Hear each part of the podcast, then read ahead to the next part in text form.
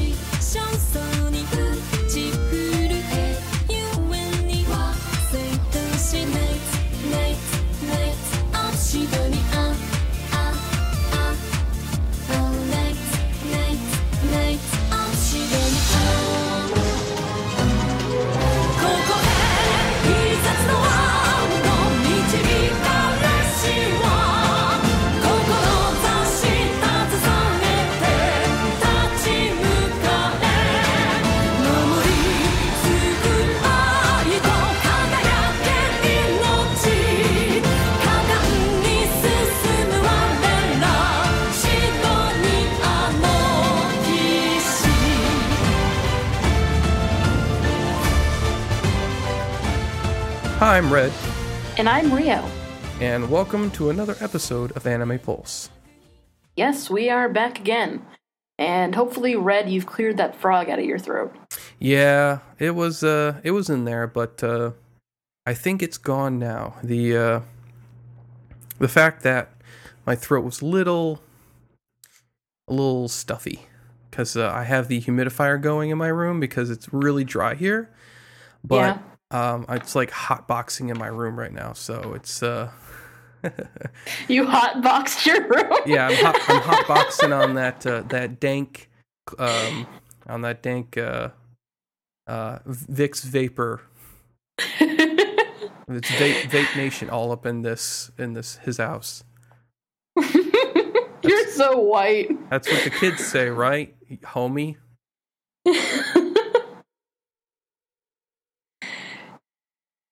Okay, well, I guess uh, in terms of news, we have IRL news. So why don't you start us off since you're already telling us about your humidifier?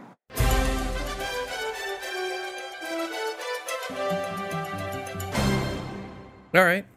Well, uh, in terms of news, let's see here.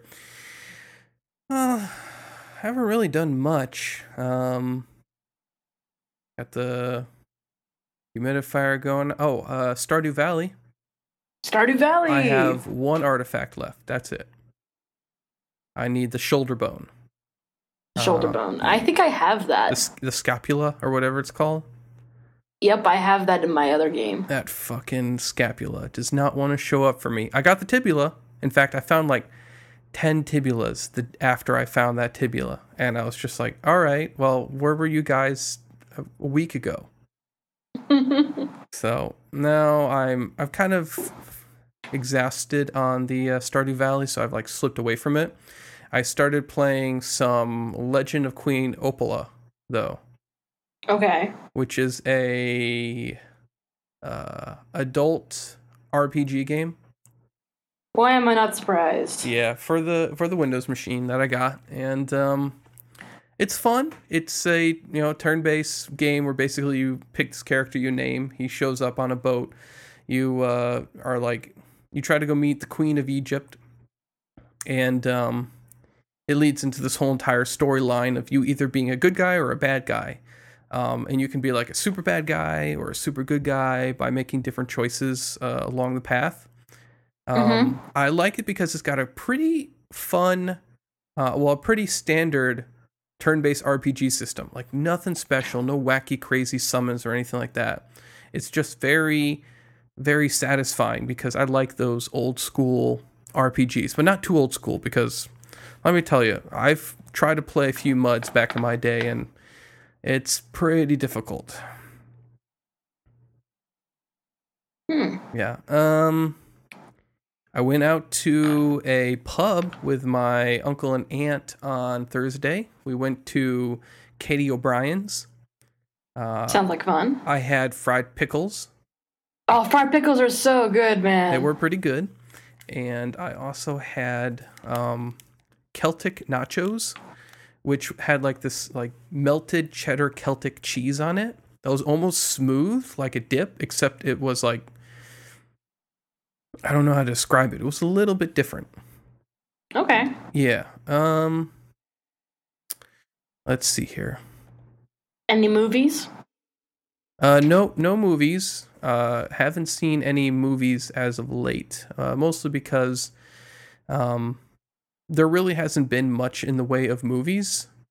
Uh yeah.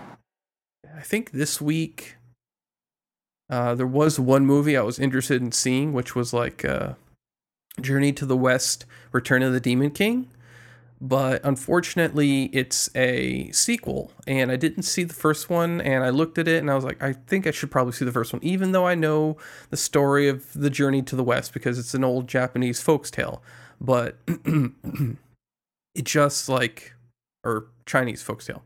Um, is that Chinese or Japanese? I'm pretty sure it's Japanese. Yeah, because it's like it's Momo, the guy in the peach that the old couple find, and he breaks out and he makes friends with a monkey, a chicken, and a uh, a dog, right?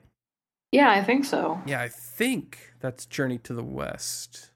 Somebody will correct us. Yeah, someone's like, no, that's that's not Journey to the West at all, you noob. That's the tale of Momomo or Mo- Mochobo, the Peach Boy.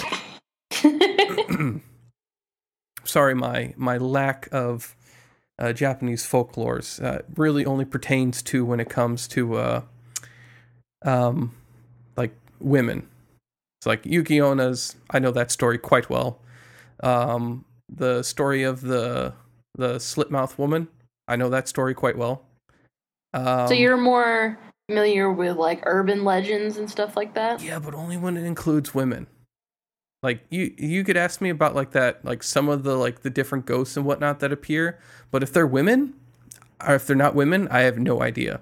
I even know about Hanako, the ghost girl in toilets, but I just do not know anything else unless it has to do with women. My favorite one being lately is the uh, the really tall ghost girl who uh, says po po po all the time. Okay. Yeah, she's po po po po po, and it's uh, this like young boy who sees her like walking. He can actually see the top of her head over like this really tall fence, and she like peers around or like she peers over it at one point, and she looks really scary. Runs into its uh, grandpa's house, and later that night they're eating dinner and uh, they're talking about how his day went. He's like, "Oh, it's weird. I saw this really tall lady. She was wearing all white." And like they start getting freaked out. And he's like, and she kept saying something. It was like po po po po po, and like they just like lose it. And they like lock him up in this room and put a bunch of sealing talismans on it. And they're like, "Do not leave this room tonight at all. No matter what you say, no matter what you hear, do not come out." And eventually he hears like the po po po noise again, and like she's outside his window on the second floor knocking on it and then she disappears and then he hears his grandfather's voice uh, outside his door like open up quick and he goes to the door and he's like what's wrong grandpa and there's no one there and all of a sudden she's behind him Oh. yeah and, and there's more to the story but like if you're interested in it um all you really have to do is do a google search for japanese ghost po po po Okay. Yeah, it's uh it's a good it's a good interesting tale and that gets your nice gets your arm hairs standing on edge. I love those kinds of tales where they don't really Yeah, need to like fun. yeah, no spooky jump scares, just like just like the creepy. I love creepy. Um let's see here. But yeah, I had that. I had Celtic Haddock. Um and my uncle knocked water all over the table.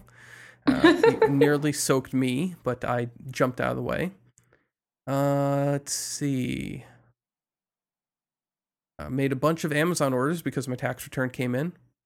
Yay. Yay! Two thousand dollars richer. Woo! Woo. Yep.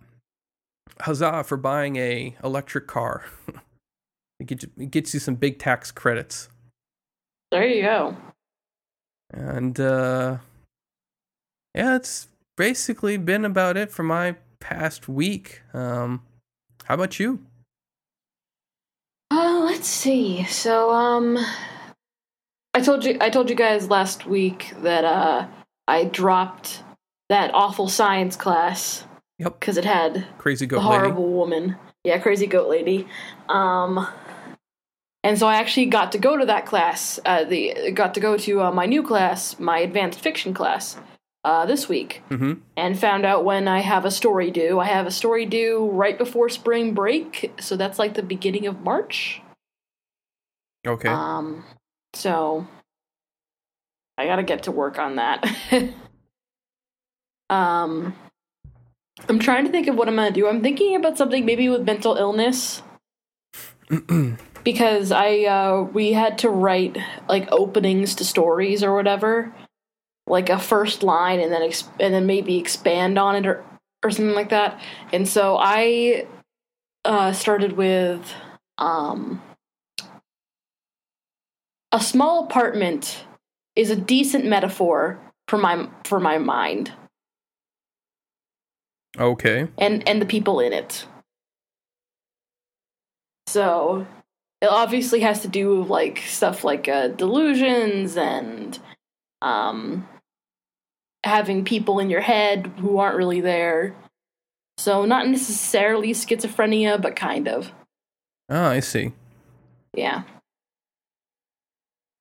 So I'm thinking of doing something with that, which I mean I've kind of done before.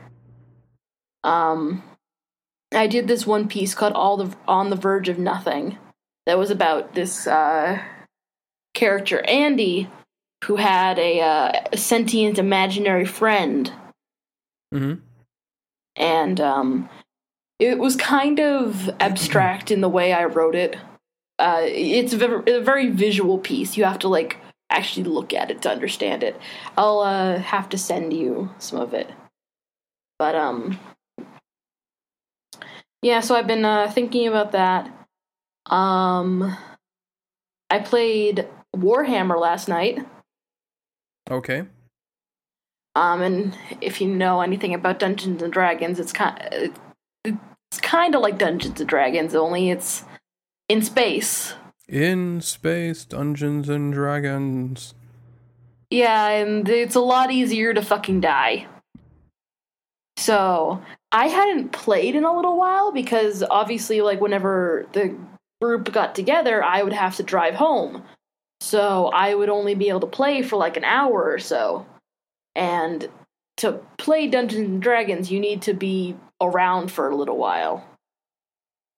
And so um, I'm finally li- living at the dorm, so I can actually participate. And uh, we started at around eight, ended at around eleven. Um, and so, but I was kind of in a separate story than the rest of my uh, group mates because apparently because to explain why I was never around, I was in a coma. And so I wake up on this ship that's been abandoned in hell and it's just filled with demons. and I'm up to my waist in blood.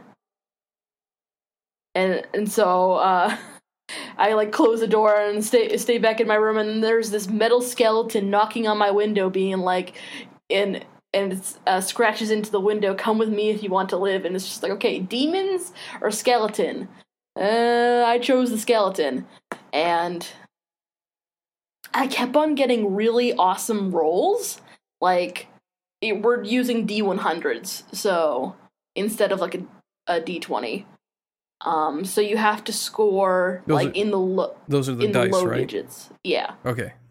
so like a 20 sided dice but we're using 100 Oh, okay. Yeah. So um you have like certain levels or whatever. Like so all of my levels are kind of in the 30s, so I have to roll below 30 something to be able to succeed. Thus where the problem gets in because there's a lot more numbers above 30 than there are below it. But I just kept on getting really lucky rolls like nines and twos and elevens, and all my friends were just like, whoa! And uh, so, but the bad news was that I was having a really bad time because I got so basically, the skeleton um, was a collector. And was just like, "Oh, human! I'm gonna collect you and put you in a cage." Well, I thought when you said collector, I thought of Mass Effect at first. I was like, huh. So uh, Mass Effect bleeding over into Warhammer, huh? so I was put in a cage, and then um, the skeleton told me and some other people that were there that like, oh, you we're gonna play a game of hide and seek, and if you guys can find a way off the ship, I'll grant you your freedom. And um, so I broke out of the cage somehow. Uh, was in the vents for a couple of hours. I had a single corn chip that I tried to sell to Satan for my freedom, and it just kind of set on fire. I failed miserably in that roll. It's a really nice corn chip. It's uh, it's still got its crunchiness, not touched milk at all. No. uh, um, there was a blue alien that uh, tried to attack me, and then asked me what caste I was in. It was like fire or water, earth, air. Like, t- tell me what caste you're in. And I'm just like, fire? And he's like, oh, okay and decided not to kill me. And I was just like, oh, thank God. I'm I'm in a leg cast. leg cast. Yeah, I would have made a joke like that and been incinerated. Yeah. Um. Die, heathen. Yeah. Well, that's the thing is that this whole world kind of revolves around the emperor and this religion, and they're like the least tolerant people in the universe. Isn't there something like uh, white banshees in there or something like that? Maybe we haven't come across them. Oh, okay, I thought they were in the Warhammer universe. Probably. I mean, there's a lot of shit that we haven't encountered. Um. So, uh, the ship started getting destroyed because my friends showed up in their own ship. And uh, there was two other ships and one was another bad guy ship and they were just kind of fighting each other and so everything kind of got shut down. I went down a ladder ended up in the main chamber and uh, the skeleton guy that rescued me in the first place is just like I, I gave you food. I gave you shelter. Why are you trying to escape? And it's just like you told me to escape. It's just like i didn't think you actually would. Um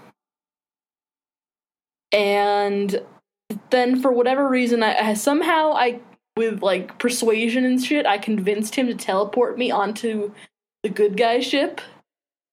And it was the wrong fucking ship. I got transported onto the uh, uh, other good guy ship, not my friend's ship, and immediately started getting like beaten up by all the security guards. And they were gonna set me on fire for heresy because I was just like, yeah, I used to be on the Saber ship, and they're just like, heresy, and start beating me, and like they were just like, get the priest, get the flamethrower, and I'm just like, no, and I managed to talk my way out of that, and uh, they uh, sent a message over to my friend's ship, and we're just like. So, we found one of your crew members, and we don't appreciate your spies. We'll send them back after the battle with this uh, skeleton's ship.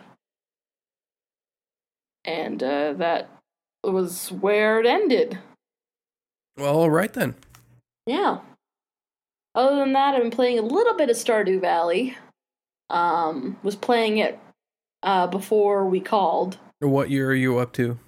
Uh, I'm still in the first year because I don't have as much time to play it. Oh, okay. And I've been playing Fire Emblem Heroes on my phone. Oh God.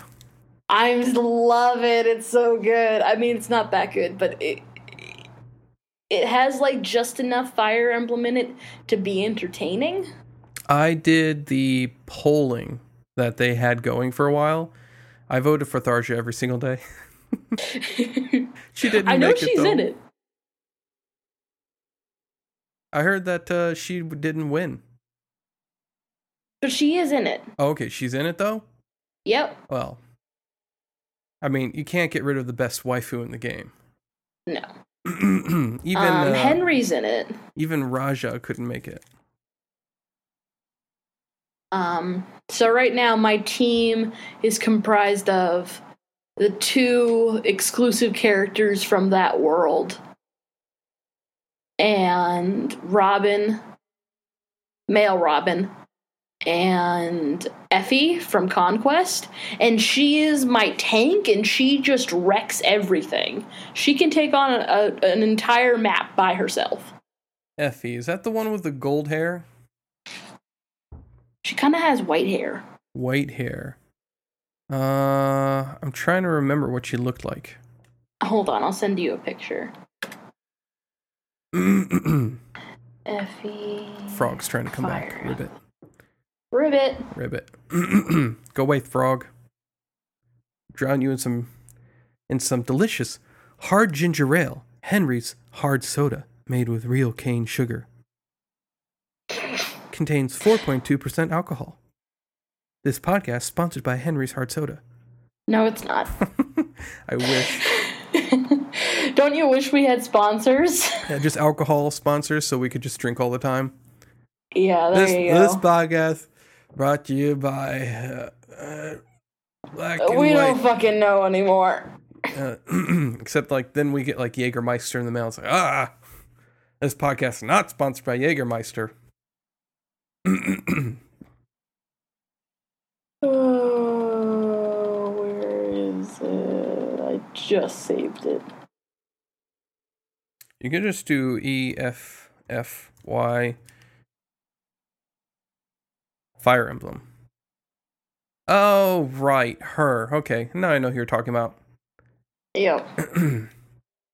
Yeah, Yeah, so she's my tank, and she wrecks everything, and I love her.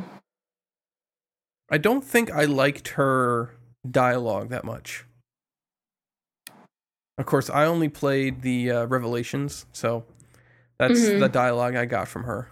I never played Yeah. Conquest, and I never played um, Birthright because mean, you they totally weren't the true stories. They were just half the story, and they were bad ends. The Yeah. Revelations is the only true ending, the good ending, according to fucking. Uh, I can't.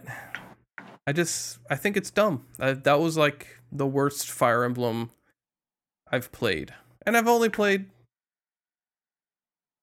three. Did you play um, Shadow Dragon? No, I don't think so. It- that one had Marth in it. It was pretty good. I had played an old one that was on the Game Boy Advanced, I think. Oh, okay. Yeah, I think it was on the Game Boy Advanced. I played a Fire Emblem game. I think.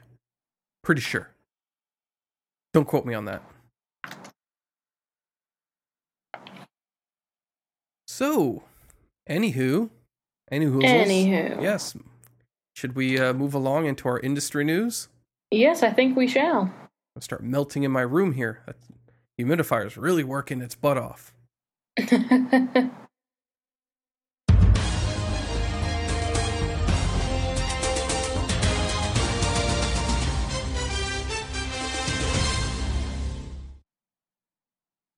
All right. Well, then I will uh, kick things off with a poll.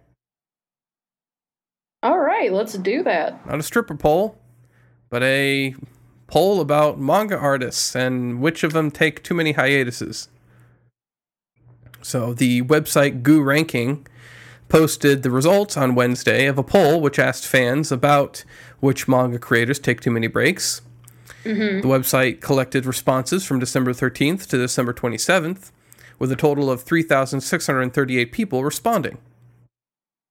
Okay. There are 25 total rankings, um, but I will do the top 10. All right. So coming in at number 10 is Kentaro uh, Miura, who does Berserk, with 71 votes. Number 9 is Takehiko Inoue, who does Vagabond, with 80 votes. Number 8 is Mamoru Na Nagano, who does the Five Star Stories, with 81 votes. Number seven is Daisuke Ashihara, who does World Trigger with 97 votes. Number six is Kazushi Hagiwara, who does Bastard with 98 votes. Number five is Hisashi Eguchi, who does Stop Hibari kun with 100 votes. And number four is Yoshihi, Yoshiyuki Sadamoto, who does Neon Genesis Evangelion with 108 votes. number three is uh, Katsura Hoshino, who does D Gray Man with 118 votes. Number two is Suzue Miuchi, who does Glass Mask with 302 votes. And coming in at number one is Yoshihiro Togashi with Hunter x Hunter at 1,845 votes. I knew it was going to be Hunter x Hunter. Fucking Hunter x Hunter. Just finish Hunter x Hunter. Stop going on your sabbaticals, my friend. It's a really good, like, you really do good work when you come back, but it's like you're going to die before you finish it, and we hate when that happens. Yeah, we really don't want that. I mean, we're, we're already worried enough about, um, about George R. R. Martin. George R. R. Martin eating himself to death, so. we don't want two good uh, authors to pass before they finish what they've started. Yes. Of course, I'm saying that with my third book still currently in the air. Not that there are like so many people waiting for the third book of 4286, which you can now buy at the Amazon Marketplace for the low, low price of 2.99. Just type in Shameless plug. Shameless plug. Yes, buy my book. I have two. I, I'm not like uh, Tim. I actually release my books. And then I make I put out two, and then the third one is just in limbo because I started working for the state and I was like, ah, I'll get back to it. And then I'm not working for the state anymore. It's like I really should get back to making it, but I'm doing other writing work for these other artists and these other game creators. So it's like, mmm, that spicy book though. And then I look at the end of it and it's like, so much to fix, so much to reread. Mmm, I'll put it off. and then I put it off again and again and again. And right now I'm putting off so much. I'm doing reviews on restaurants and places I just go to. So I'm like, I'm doing something with my time. It's constructive. I'm not just sitting I'm around. so sorry. Yeah. Oh boy. All right. Well, my piece of industry news is uh, Japanese women explain why they give obligation chocolate to male coworkers on Valentine's Day. This should be a good one. Yeah. So, uh, in Valentine's for Valentine's Day in Japan, it's almost as much about the chocolate as it is the romance. So you're supposed to like if you're a woman, you're supposed to give chocolates to obviously the person that you like, but it's more than that. Oh, yep. Um, in terms of volume, most of the chocolate purchased for a given Valentine's Day is known as giri cocoa, literally obligation chocolate. Yep. It's like, oh, I know you, coworker. Here, have a piece of chocolate. Yeah, it doesn't carry any significance of romantic love, but is instead given by women to their male coworkers and colleagues as a so- social nicety. I think there's even like friendship chocolate, which is like given out to your close friends, but it's not like like romance tied to it. I think the only kind of chocolate that has romance tied to it is typically handmade chocolate. Yeah, I think so, but I At least that's how they portrayed in anime. And as we don't all know, quote us on that. anime don't quote never us on that. never lies. Anime is always true. Yeah. Um. So, f- out of 450 correspondents, res- respondents, um, 39.8% planned on giving Giri Coco to a coworker this February. And when asked why, the majority, 59, uh, 59.2%, said they're doing so to show their thanks for the general help and support they received from their male coworkers throughout the year. Oh, that's nice. 44.7% uh, also said they felt that Giri Coco helped promote smoother workplace communications. And 18.4 cited similar desire to make recipient happy as a reason. And down at the number four on the list, 7.8% they were giving Giri Coco this year simply because their female office mates were, and they felt uh, doing likewise was the least awkward option. Hmm. Now, all that being said, it isn't really expensive chocolate. No, it's pretty cheap. Yeah, it's about you can be spending less than 500 yen, which is around $4.30. Which I mean, if you have a pretty stable income, yeah, that's not that much. And it's not like you're giving these chocolates to the entire office building. You're giving them to people on your team or uh, closer coworkers, I guess. Mm-hmm. Yeah. So, uh, and uh, obviously, there's a hope that by doing this on White Day, ma- male coworkers will return the favor. Yep. Which, uh, which they uh, typically do, but not with chocolates. They'll return it with like, um, like marshmallows, uh, white chocolate, although that's not actually chocolate. No, it is not. It's actually really disgusting. Eh, it's made with cocoa butter, not cocoa powder. So uh, that's the only difference between that chocolate and milk chocolate or dark chocolate, which is made with double the amount of cocoa powder, something like that. Yeah. It's disgusting. You don't like dark? I hate, despise dark chocolate. Dark chocolate is so amazing, dude. You're missing Ugh. out. No, thank you. I will give you all the dark chocolate Okay. that I received from all the yanderes that will be sending me chocolate laced with sleeping stuff.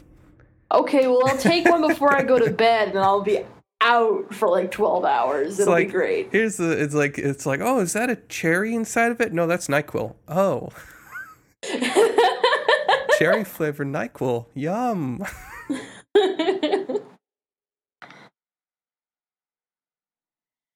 All right, well, I guess that brings us to our reviews.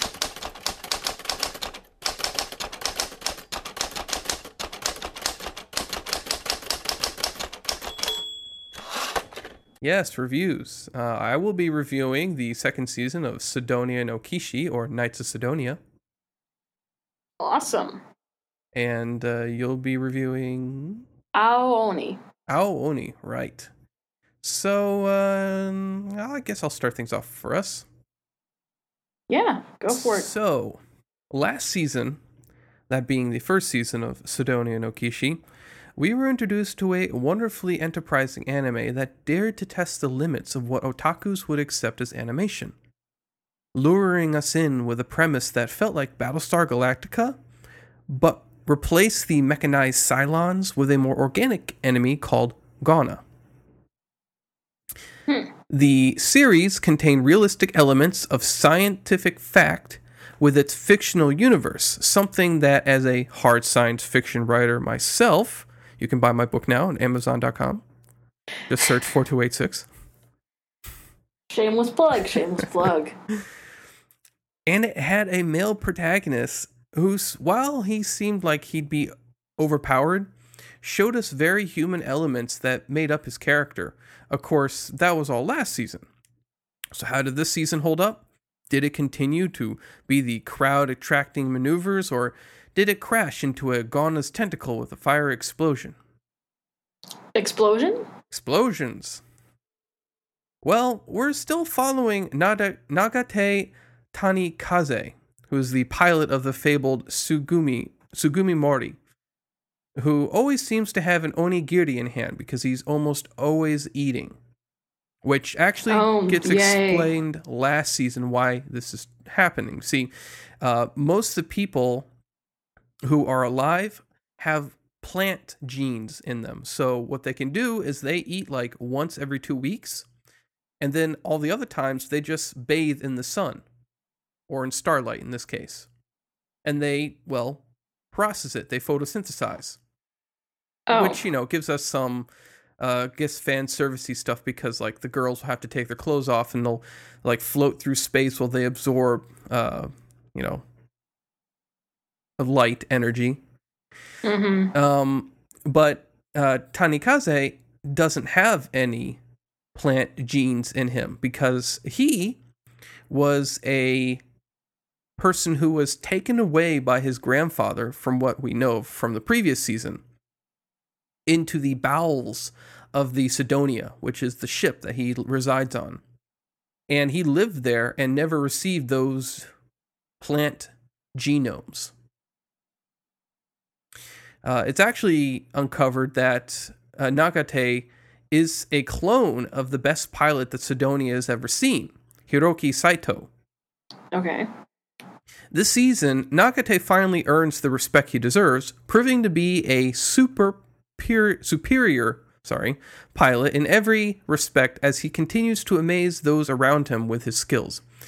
But not everything is going well for everyone, as we see with Nori Kunato, who is a pilot from last season who resented Nagate for piloting the Tsugumi Mori so much that he actually caused the death of a fellow pilot who Nagate had loved, named Hoshijiro. Kunato had ventured into a sealed off portion of Sidonia with his sister and secretary. But the two are attacked by Nori's mind controlling, uh, with uh, are attacked by this uh, uh, Norios, who is this like scientist from last season that caused like Gauna to like show up on Sidonia because mm-hmm. he had been he was a scientist who was meddling with uh, Gauna, trying to like take control of them. When the two are attacked, uh, Norio's mind gets taken over by the by that scientist uh, Ochai, and Mozuku actually falls under control of his Gauna parasites. It's here starting start to pick up as Ochai steals the Gauna clone of Hoshijiro that Nagate had saved last season taking over the mind of Boobies, I mean, uh, Numi Tahiro, who has another Gauna parasite put inside of her. So her bubbly personality is gone, sadly. So goodbye, Boobies. Yeah, uh, that was at least one piece of competition that was vying for Nagate's attention that Izana doesn't need to worry about. With the Gauna clone in hand, Ochai is actually able to finally fulfill his goals of creating a human Gauna hybrid, introducing us to Tsumugi uh, Shiraui. This hybrid is actually very friendly and seems to have a thing for Nagate. Uh, which is a little awkward because she's a giant size human Gauna hybrid. So she's like, they pilot those uh, armors around she is about as big as one of those armors. Oh. Yeah. So it's a little there's a little bit of a size difference between her and Nagate. God, that just reminds me of this fucking thing I just read. Oh, do tell.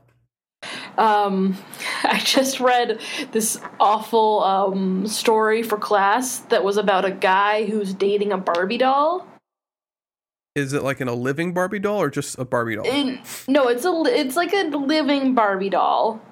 Okay, and uh, she it talks to him and everything. Oh, does it have like the Barbie doll parts or does it have like real parts? No, Barbie doll parts. Oh, well, okay. Platonic relationship then. No, he does like rub up against the Barbie doll at one point and then ejaculate all over it. Okay then. I, I guess said it was I guess if you if that's your thing, we don't kink shame here on Anime Pulse. No, no, we don't. Well, uh, anyways, uh, on the battlefield, it's also known that uh, Tsumugi is a force to be dealt with, or reckoned with, sorry.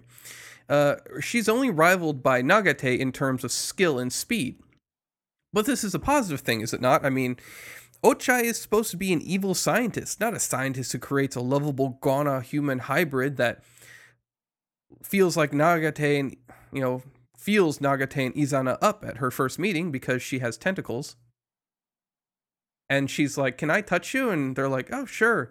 And then all of a sudden, like fifty tentacles come out, and there's, it's like, and Nagate's like getting like felt up, and Izana's just like watching in horror, like, "Oh no!"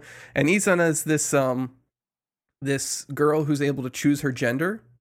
Well, oh, cool. She's a person who's able to choose her gender because she comes from this line where back in the day, uh, Sidonia was having a trouble with uh, population, and so they created this um, ability for people to choose their gender.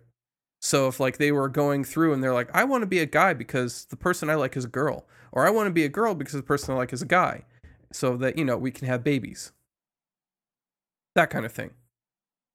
Awesome. So they're non-gender conforming. Yes, and they can actually change their gender back once they have picked their gender. So it's um so Izana can actually change her gender back to uh over to a guy if she wants to. Does she use female pronouns or no pronouns? Um I don't remember if she uses male or female pronouns, but at beginning of fir- the first season, she acts very much gender neutral, so she doesn't get embarrassed by uh, like changing in the changing room with Nagate. But this season, she starts to notice that her body is changing to that of a girl because, as we begin to learn, she has a thing for Nagate. oh. Well, at the same time, this is going on. The quote, Immortal Council, a group of individuals who were genetically constructed to live an extremely long life, is killed off by Captain Kobayashi, who assumes full command of Sidonia and orders all resources to be focused on the war with the Gauna. She pilot she plots a course to the planet that colonizers had left for last season. As it's discovered, the planet will cross paths with a gigantic mass of Gauna. It's right around this time there is a pretty big battle that Tsumugi uh, sees her gravely injured and actually sees Izana losing an arm and a leg. now, thankfully, Ochai's controlled Norio tells Nagate that Sugumi will live because she can just recuperate from anything, even though it's like as long as her core isn't destroyed. And Izana actually earns herself some pretty cool new robotic limbs. Although they're a little freaky because her hand can like break up into like you remember like Ghost in the Shell where like the the secretaries are working and then like they get hacked and like their hands like open up into like more fingers and like they start like tap- typing really fast. That's what her hand can do because Oh. her new uh controls Is it a reference? no, it's her control um, scheme in her robot is changed, so she can go faster and do more maneuvers with her hand. Oh. Because now she can control like all these crazy fingers that are like. she has trouble with it at first. Uh, there is one last peaceful section before the big battle as Nagate gets a house and actually invites Izana to live with him. The two are joined up by Tsumugi in the form of a cute tentacle that makes squeaky toy noises when it touches things, and Yuta, uh, Yuhata Midorikawa, who doesn't want to lose to Izana in the race for Nagate's heart. It's actually revealed that um, around this time that Izana's body had undergone some drastic changes, becoming female as she's fallen for Nagate. Yes, everyone loves Nagate apparently. Even the strict Ugh. leader of the samurai squad, Itan Samari, offers Nagate a chance to photosynthesize with her. Oh. Yeah, something that is, you know, implies like sex, but more intimate because they're very vulnerable when they're photosynthesizing. Uh, so you have Izana, Tsumugi, and Yuhata, and even some of the Honoka sisters, who are these um, clones of each other. I think they're like they're not they're not clones. They're like what's like seventeen um 17 uh, uh, twins. I don't know. We'll call them clones. Um, there, there are a lot of them. Um, except one of them is killed off this season, which is sad. And I think one of them got killed off last season too. So they're dropping in number, but there's still a lot of them. You know, seriously, Nagate, I think you're gonna need a bigger house. Uh, Eh? no. Oh, No. tough crowd. I'm sorry.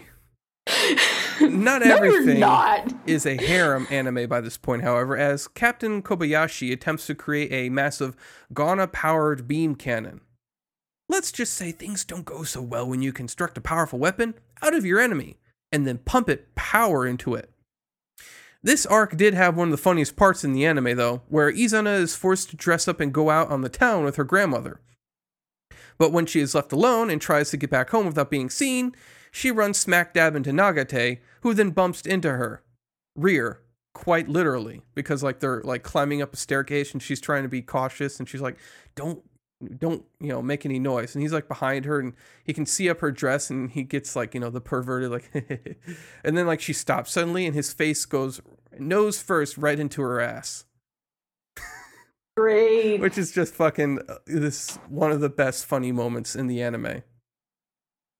Now at long last we reach the final part of the anime as sidonia gets to that planet but it's far too late for the colonists, as the planet turns out to have been overrun by Gauna a long time ago.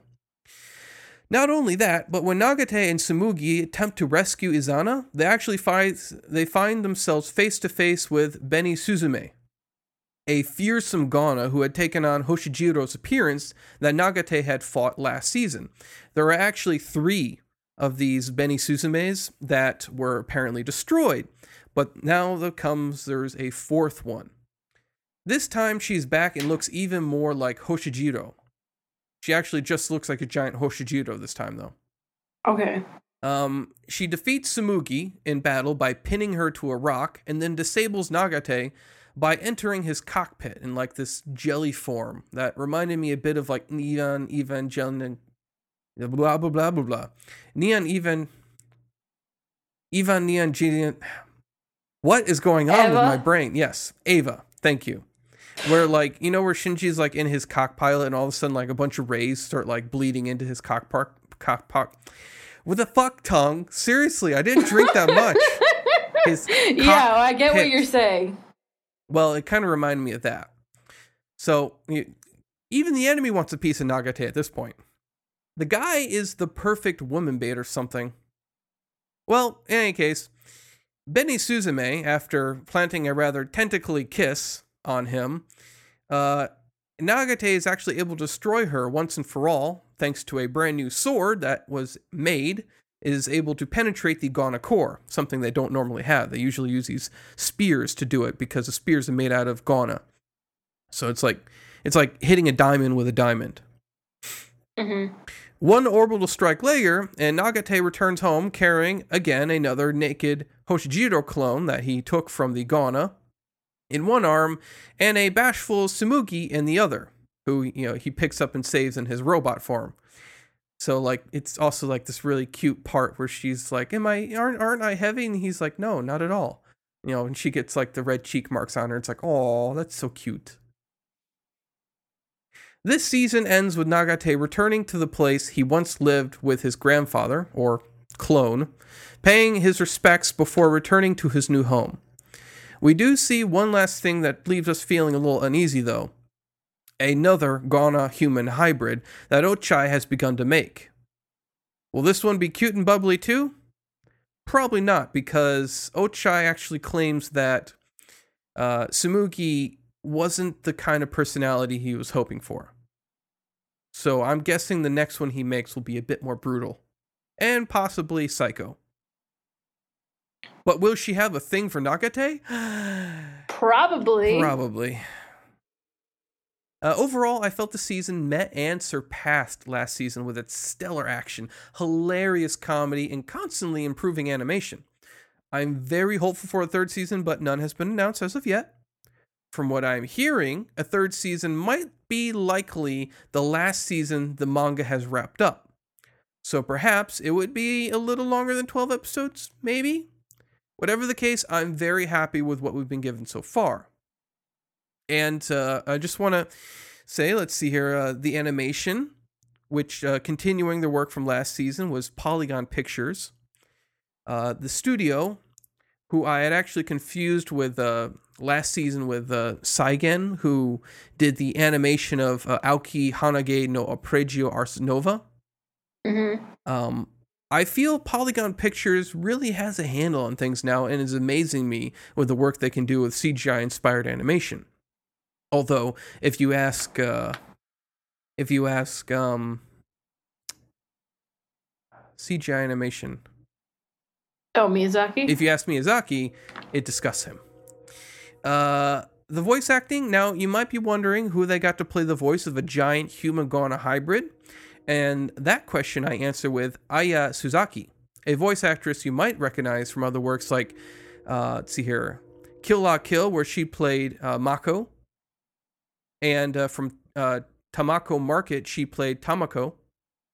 Okay. So this cute and lovable and adorable voice playing this really giant and powerful female character. Another reason why we should all love Samugi. And as my favorite character, this goes without saying, it's Tsumugi. Number one this time around, stealing it away from the gender changing Izana, who was mm, the most interesting character up till this point. She might be he, a hybrid that shares the appearances of the enemy, but it's her personality that really brings things home. She's such a bright light, it's amazing how adorable she can be. Not only is she powerful, but she's also very smart, and is the only one who is able to keep up with Nagate in terms of speed.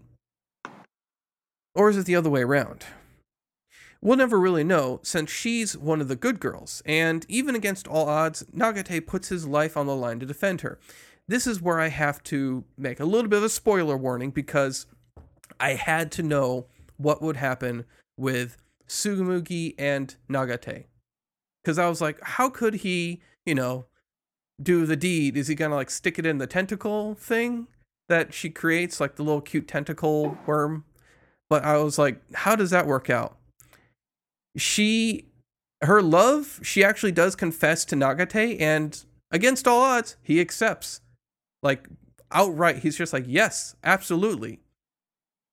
wow. Yes, and um, there is some Deus Exing because he finds yet another Hoshijiro clone that Tsumugi is able to integrate with and control to the point she's able to like put herself into this clone. So now she's inside of a more human-looking clone that Nagate can now uh, uh, bump buttons with.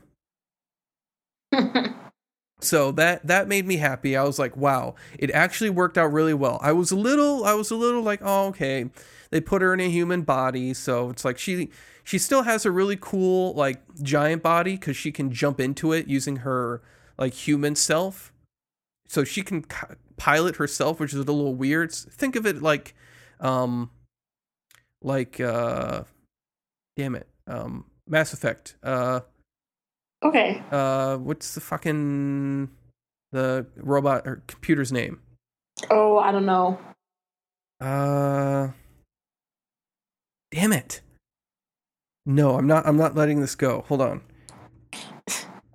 I'm losing my mind today. Um uh let's see here. Edie right edie. So it's kind of like how edie has that uh, robot that she can walk around and fuck Joker with, but she also pilots her ship self, which she also says is herself. So it gets a little confusing, but at least this way, Nagate will be able to have kids with her. And we don't need to worry about some really weird fetish where it's like gigantic robot on Gauna sex which would kind of be interesting to watch maybe a little bit of you know just just to put the toe in the water not to jump in just to see so anyways uh, this gets a download now cool, cool. yep All right. Well, for my review of Ao Oni, as uh, I'm sure many of you know, it used to be, or it is a game. yeah i uh, actually watched um, back when i used to watch him uh, felix baumgardner who is known as uh, pewds the pie uh, he played Yeah. it Yeah, that, that's who I watched play it too. Um, that was a long time ago. mm-hmm back when he was actually still entertaining and not just a sellout Yeah, he's totally a sellout now. I don't watch him anymore, that's for sure. it's really sad. It's like he did that, Markiplier did that, and now the guy that like I'm thinking is gonna happen to is Jacksepticeye because he's like the next in line to do that. Um, I mean, we already got people like MatPat who have sold out, and then complain when people are like, "Why didn't they? Why didn't people like it when I talked about visiting the Pope?" It's like you fucking retard. You brought up religion on the internet. What did you think was gonna happen? All right, so for this anime, every episode opens the same. Doesn't open with an opening Necessarily. Opens with someone getting killed.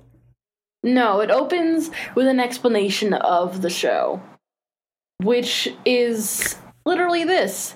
A mansion away from the village, where which no one lives in, is rumored to have a ghost appearing in it. Hiroshi visits the mansion with his classmates Takuro, Takashi, and Mika, and they get attacked by a mysterious creature named Aoni. Will they be able to get out of the mansion while solving the various puzzles? Or will they become crazy and just live in the mansion with Aoni like that? The daring lives of the four uh, being played with by Aoni start now. And that's how it starts every time. Every t- well, there are slight variations depending on what the theme of the episode is going to be. Okay. And like whether or not a character has died or something like that. Um, the characters die every single episode. There are not going to be many episodes with only five characters or four characters. Uh, there are thirteen. 13! There weren't that many damn characters in the game. No, there weren't, but everybody dies every single episode. Ah, so no one makes it out alive then. Um, no. Well, that sucks. Yeah, so the first episode is probably by far the darkest with like the least amount of humor, or I guess you could say it's dark humor. This entire series is dark humor. So, I mean, if you're not into like blood and gore and people getting hung, Like if you started watching another and you were immediately put off by the umbrella scene, this probably is not the anime for you. yeah, I mean, it's really tame compared to a lot of other horror anime. and it's also pretty cute. Everybody's pretty chibi. Ah, chibi animation getting hung and slaughtered and cut into pieces. Hilarious. yeah, exactly. It is kind of hilarious and cute. um, but the first episode is titled "There Are Five of Us," and there are only four classmates. So they immediately start talking about how there can only be four uh, four of them, but some for some reason there are five of them, and they're they're just talking about this as they're getting killed. And even when uh, Takashi is hanging from the ceiling, Takuro has his, has had his uh, head bitten off, and Mika has been stomped to death. They're still talking. So Their like, corpses are like Oh. talking. okay, Yeah, it's pretty ridiculous. Most of the time, for the rest of the episodes, if somebody dies, they stop talking and like don't converse with anybody. Hmm. Um, that's usually what happens when you die. yeah, usually people die when they are dead. Uh, Isn't that like a meme for something like that? When you die, you're dead. people die when they are killed. No, you don't say. um so yeah there are various episodes like uh, doing various things. For instance there's one episode where mika takes a shower and threatens all the boys except for takuro uh that if they peep on her that he will that she will kill them. And mika is almost more terrifying than the monster. The monster is actually a source of comedy and she's probably the darkest character in this. And then the monster shows up and peeks on her, and she tries to kill it, and it stomps her. No. The monster tries to stop the other the boys from uh, peeping on her and kills them off slowly and then Hiroshi uh the one with the glasses he runs for it and gets inside the shower shower stall and then you just see a spat of blood on the door. Ah, so most people, yeah, most people got killed off by the the oni, and then he gets killed by Mika. Yep. Um yeah, if, and she's got a thing for Takuro, the uh, kind of like punk looking dude. Because there's a guy with a pompadour who's a total wuss. At one point, he starts shivering so much that he starts to, like creating ele- like electricity, and they hook him up to wires and stuff and power the whole house until he catches fire, and the and the oni puts him out and is just like, oh, I saved him. Wow, that was actually really nice. And then, of course, he eats him and like puts like barbecue sauce and just like, oh, do you like grilled meats? And it's just like, yup, and bites Takashi's head off. So very, very dark humor. Yes, very dark humor. The episodes are very short. They're only about four minutes long. Um, but the humor that you get packed into them is pretty decent. And the animation for being like super deformed is actually really cute. So uh, I'm gonna give it a crackers. A crackers for Ao Oni. Huh. Yes. So when you said that nobody lives by the end, is like even the last guy killed off in like a humorous way or something? Um, in the last episode, they've been trapped for 70 years. And they're old. Oh, okay. And uh, they get attacked by the monsters, but like the, one of the monsters is dead, the other one is grieving, and the last one doesn't have any teeth anymore. So it's just like gumming on them, like um, um, Yeah, um. yeah. And they're just like, oh, it's been fun, guys, but we gotta go. And they die. And then they turn into Aonis themselves. and the cycle continues. Yup. So, folks, when you hear about a ghost story or, you know, and go into a mansion, spooky, scary, just don't.